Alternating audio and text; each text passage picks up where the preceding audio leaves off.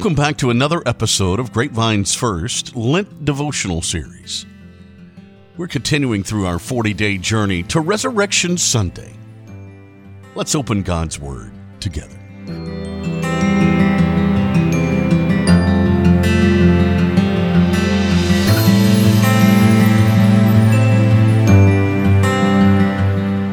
February 22, Breaking Bread. And day by day, attending the temple together and breaking bread in their homes, they received their food with glad and generous hearts. Acts 2 46.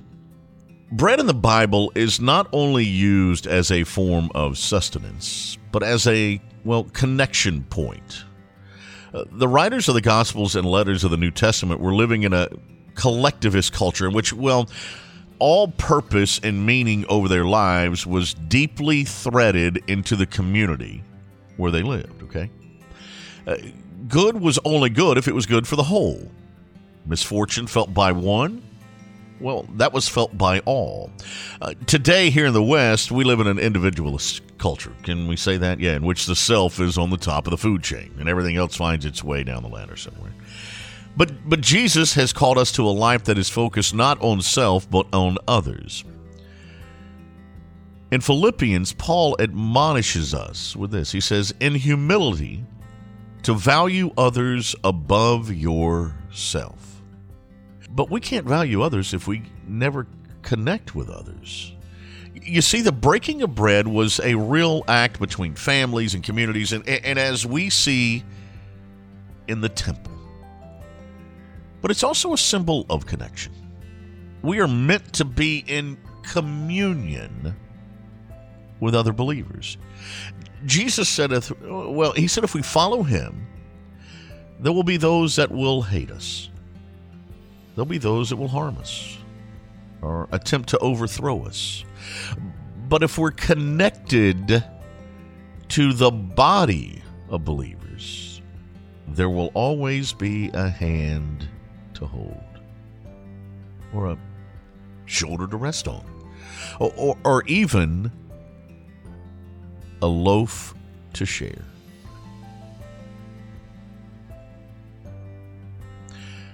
Our shepherd, who prepares a table before us,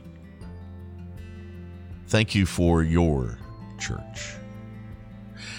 Thank you for a body of believers that we can commune with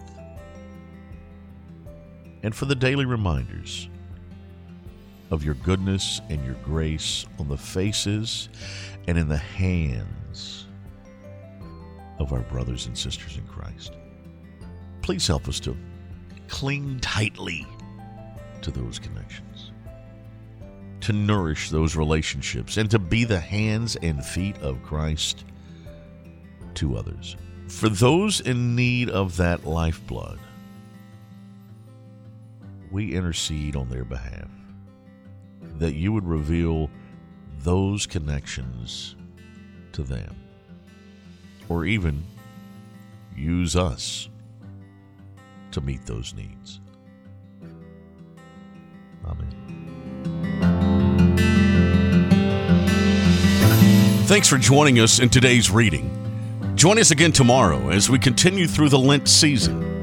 For questions about today's message, call us here at Grapevines First Baptist Church or send us an email at info at grapevinesfirst.org. We'll see you tomorrow.